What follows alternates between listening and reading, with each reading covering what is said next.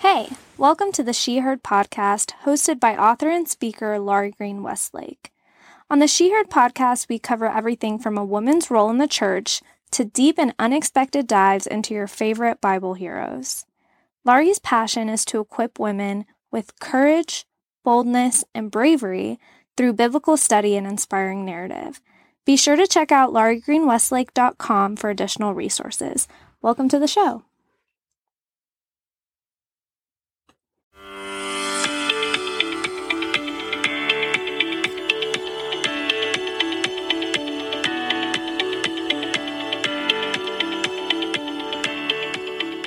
Hey, how are you tonight? This is Laurie Westlake, and I'm with the She Heard podcast. I'm your host. She heard the gospel and responded. She heard the truth and she shared it, and she heard their need and she prayed for them. That's the premise of our She Heard podcast. It is great to be with you today. I'm trying to do these Wednesday shorts. They don't they're not very short. Last one was 20 something minutes, and I'm going to try to be really short today. We'll see how I do. But I woke up with uh, three little phrases on my mind, and I want to preface those phrases and what we're going to talk about with a confession. Okay. My daughter is getting married in Greece this fall, and I have been obsessing over the dress I'm going to wear. We want, I'd say she, but it was my idea to, for everyone to be dressed in this very lovely, it's going to be an outdoor wedding overlooking the sea and these very lovely Grecian, you know, late summer linen outfits in neutral colors. And I am looking at linen and natural. And as you know, if I were to go into a store and buy real flax or linen off the rack, whoosh, big dollar signs. Okay. And so I have discovered Etsy and I am spending all these little rabbit trails in these Etsy shops because you can get linen a little bit better, but you can't try it on. So you got to read about it. You got to read your measurements. You have to try to figure out if something is, is going to fit, but be loose enough not to show your little curves in the wrong places or something that doesn't make you look frumpy and I'll find something and it's the wrong color or I'll find something in the, that doesn't come in a smaller size or a bigger size. And I spent yesterday about two hours in the evening, two hours of my evening strolling through Etsy. And I confess this weekend I spent another two hours. So this morning I woke up and the Lord impressed upon me these three, these three little word phrases. And this is what I feel like he said love big, pray hard, and prep a little. Now, I also confess that the podcast that I listen to on a daily basis, I have my favorites. And you know, uh, there's just a lot of news out there that is screaming, be prepared, banks are failing, the economy, um, they're going to raise the rates again. So we're going to see more inflation. It's, it's going to be harder to buy homes. People are, going to lose their savings accounts. And actually, Putin today announced to the Russian people they need to prepare for nuclear war. And they're all prepping over there. So, and I, I'm not taking anything too seriously at this point. But it did drive home that during times when there's a lot of a lot of things to pray about, a lot of things to address and minister to people about, I am strolling through Etsy looking at dress after dress after dress. And so I believe the lesson that the Lord had for me is to tell me that everything material at this moment in time is fragile. Actually, it always has been. But uh, fragile. Material things are fragile. It's an old cliche, but you can't take it with you when you go, right? So it has always been fragile. It's not more fragile. It's just more evident that we should hold on to materialism looser. And I, I think that when we take this mindset that material things are temporary, we begin to prepare our hearts and minds for what really matters. The Lord said, In this world you will have trouble, but take heart, I have overcome the world. And so I've been thinking about that verse, and I've been thinking, you, how did he overcome the world? And yes, he overcame the world because he conquered sin through his death and resurrection. And he certainly sacrificed himself for us so that we can have eternal life in him and with him and away from the wrath of God in heaven bliss. However, on a more simple, easy to communicate way, he overcame by love. Because all these acts, this act of sacrifice, the act of pulling us to Him, is an act of supreme, ultimate love.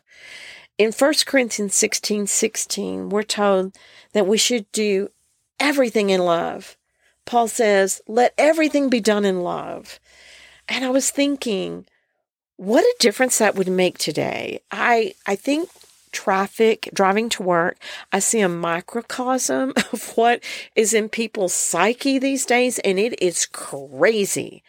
I I just think if if you're driving, if you're cutting me off, honking at me, I mean, we're all going to this, you know, trying to get to work. Could we all just take a breath here? And it's just, it's maddening and it's chaos. And I'm, you can't trust anyone. And I'm gripping the wheel and I'm going, this is a microcosm of where the psyche of our culture is. And a lot of that is about wokeism. And a lot of that is about where our, uh, our governments are in peddling fear to us. And some of that is just the nature of the hard headlines that we have. But let everything be done in love. What a good plan that is for the days ahead. What if we put away our strife? What if we put away the strife? because the hour is later than we know. And we spent the rest of our lives, however long that is, the rest of your life, just approaching everything from the position that God is good and God is love. In a time when change seems inevitable, whether it's the economy, the climate, or a condition of someone's heart, shifts happen. And we're in a shift right now. But you, you, as a believer in Christ, you have hope and you have love in this shift. Love is not fragile. Love is a sure and stable thing. You hold on to materialistic things loosely, but you can grab hold of love with everything you've got. Go in the office in the morning to decide to love your way through the problem you're having. Decide to love your way through the boss who is irritating you. Decide to love your way through even being laid off or having to find a new position. Love is something you can embrace. Go out today and reflect your Father who is love. We're made in his image. We are to mirror him. He is love. Now, prayer. You know, the time is now is to pray big. No matter, and, you know, and it's always time to pray big. But I guess I think what I'm doing is I'm strolling through Etsy models um, to kind of stay away from the headlines because at the end of every day, I'm going, geez, more inflation. You know, our, our, our daughter probably would like to buy a house and the interest rates and the economy, all these things give us reasons to have anxiety, but prayer disseminates anxiety. It is the anxiety buster. And so let me say this no matter who disappoints you, no matter who dismisses you, no matter who leaves you behind. And I, I have behind stories. And no matter who closes their ears to your wisdom, no matter who closes their your their ears to your pain, no matter who closes their ears to your frustrations, God will always listen. He is available to communicate endlessly. He doesn't sleep. He doesn't take vacation. He doesn't take long breaks, nor does he take a shower. He is communication. His essence is communication. And through this, you are never alone, not for a minute, never once. You are always with him. So you can stay completely connected to that life, love source. And through prayer, you can communicate with that life, love source. And let me remind you that prayer is a two way conversation. It's, it's, it's abiding with God. So always take time to sit and listen. Don't just pull out your prayer list and dump it on his feet.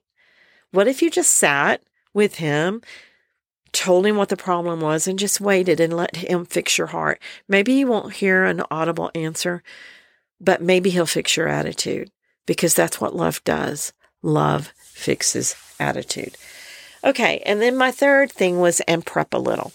All the podcasts I'm listening to, as I mentioned, it's kind of doom and gloom, and everybody's screaming, buy gold, buy silver, buy antibiotics, you know, get food storage and all these things. And my take on that is God always provides. He promises to provide. You are a child of God if you're saved.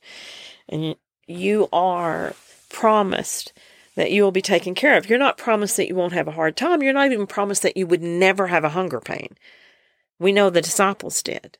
We know Jesus did. We can bet that that might be a possibility in today's world. But it does mean that He will ultimately provide. Anytime we're going through a hardship or a little bit of discomfort, and here in the West, it is just a little bit, a little bit of discomfort, we can be assured that God is teaching and showing us something. So rejoice, be thankful, because whatever situation you're in, even if it's hard, He is working in you, and that is a miracle. So on prepping, I've been a long time prepper in a sense because when we lived in Africa, we lived in a country that was at risk of government upheaval from neighboring countries. And so we were taught there were three levels of preparedness. We had to be at these three levels at all time. And one of the levels is you know war has been declared or a coup has been declared or or maybe they're just shutting the country down to expats or maybe the United States is calling you home. You have a list of things that you need to do if you have 4 or 5 days time. You need to close out your bank accounts. You need to make sure your computers are charged up. You need to um, have a just a list of everything that economically and responsibilities that you have in country that need to be taken care of. Talk to your landlord, those sort of things. Level two was um, you've got like two days or maybe one day. Maybe the government shows up and says by midnight you have to be out of here. They knock on your door. Well, there again, you go to your list, but you have to have a bag packed for every member of the family so that you're not in a crisis moment, unable to think. I remember one time we lived in a house and the neighborhood caught on fire. It was a really freak thing, and a lot of houses were burning. And we got an alert that our street was about to be evacuated and we had very short time and the kids were teenagers and they were both out one of them was at soccer practice the other one was out with friends and we either schoolwork their computers were in the house, our my computer, everything. And I remember I was like, we've we've got 10 minutes to evacuate and I knew I didn't have that list. And I was thinking, oh, I'm gonna have to go in and get their clothes. I've got to get their. It was just, it was a panic moment, and um, you never want to be making decisions under duress. You don't want to be making decisions like that. So it is a great idea, not not just out of fear of Russia or fear of a Chinese invasion. And I'm, I'm laughing because I really don't want those things to happen. And I, you know, I don't, I don't think we're on the verge of that yet. Everything is a possibility. And we all know the end and we've all read the Bible, or I hope you have. And we know that hard times are coming. I, I just don't think this is happening tomorrow, but I'm telling you, your list needs to be done by tomorrow because it might not be a government thing or a war thing, it might be an ice storm like Texas had. so uh, two, two, three years ago, my son lost power. My brother lost power. Actually, his entire house burned to the ground because they were living by a fireplace for like three days and some things went wrong in the chimney. But the stores were out of food because people panic. The gas pumps weren't working because of electricity. And so my I remember my son calling me and saying, "Well, I'm on empty and I've still got 2 miles to go to get home." Because he was out trying to do some work. So we just don't we we want to try not to be in in an caught off guard in an unexpected situation. So, level three that we learned in Africa was the prep box. We called it the contingency box. And that is where we kept things like candles, matches, batteries, flashlights, canned food, freeze dried foods. Plastic forks and knives for everybody because you don't want to be a heathen if you're on the run eating with your fingers. That's yes, I am my mother's daughter. We will eat with our forks. Napkins, blankets, wash rag, towels, tarps in case you're out somewhere and you have to kind of like camp. Like we had to be ready to go through the Congolese rainforest to get to another country. That was part of our contingency to ev- ev- immediately evacuate through the rainforest.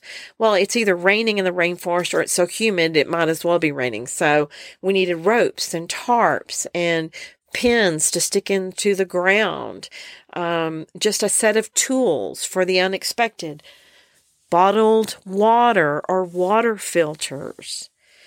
There's just be practical.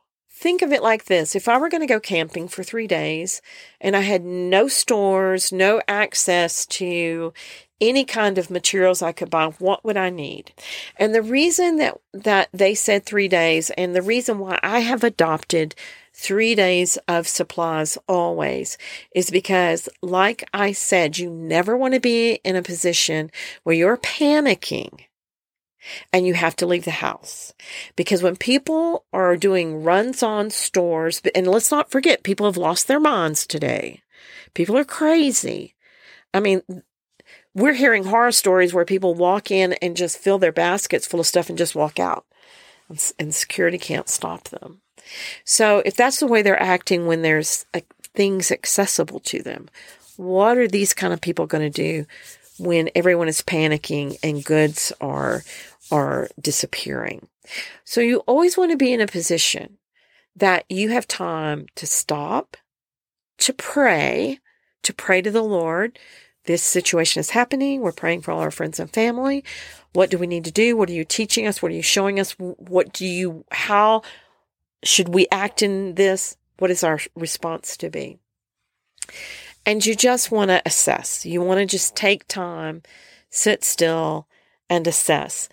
But if you're not having to think about what you need to pack in the car and you're just going to grab your box and your bags that stay packed with just a couple of clothing changes, underwear, t shirts, just some clothing changes, then you're going to be one of the smart ones. And that's my approach to prepping. So today on this Wednesday, on my Wednesday short, I wanted to give you a great little bit of encouragement by telling you that even though the news is ugh, ucky and wonky and all those things right now, still you love big. You pray hard and you prep a little.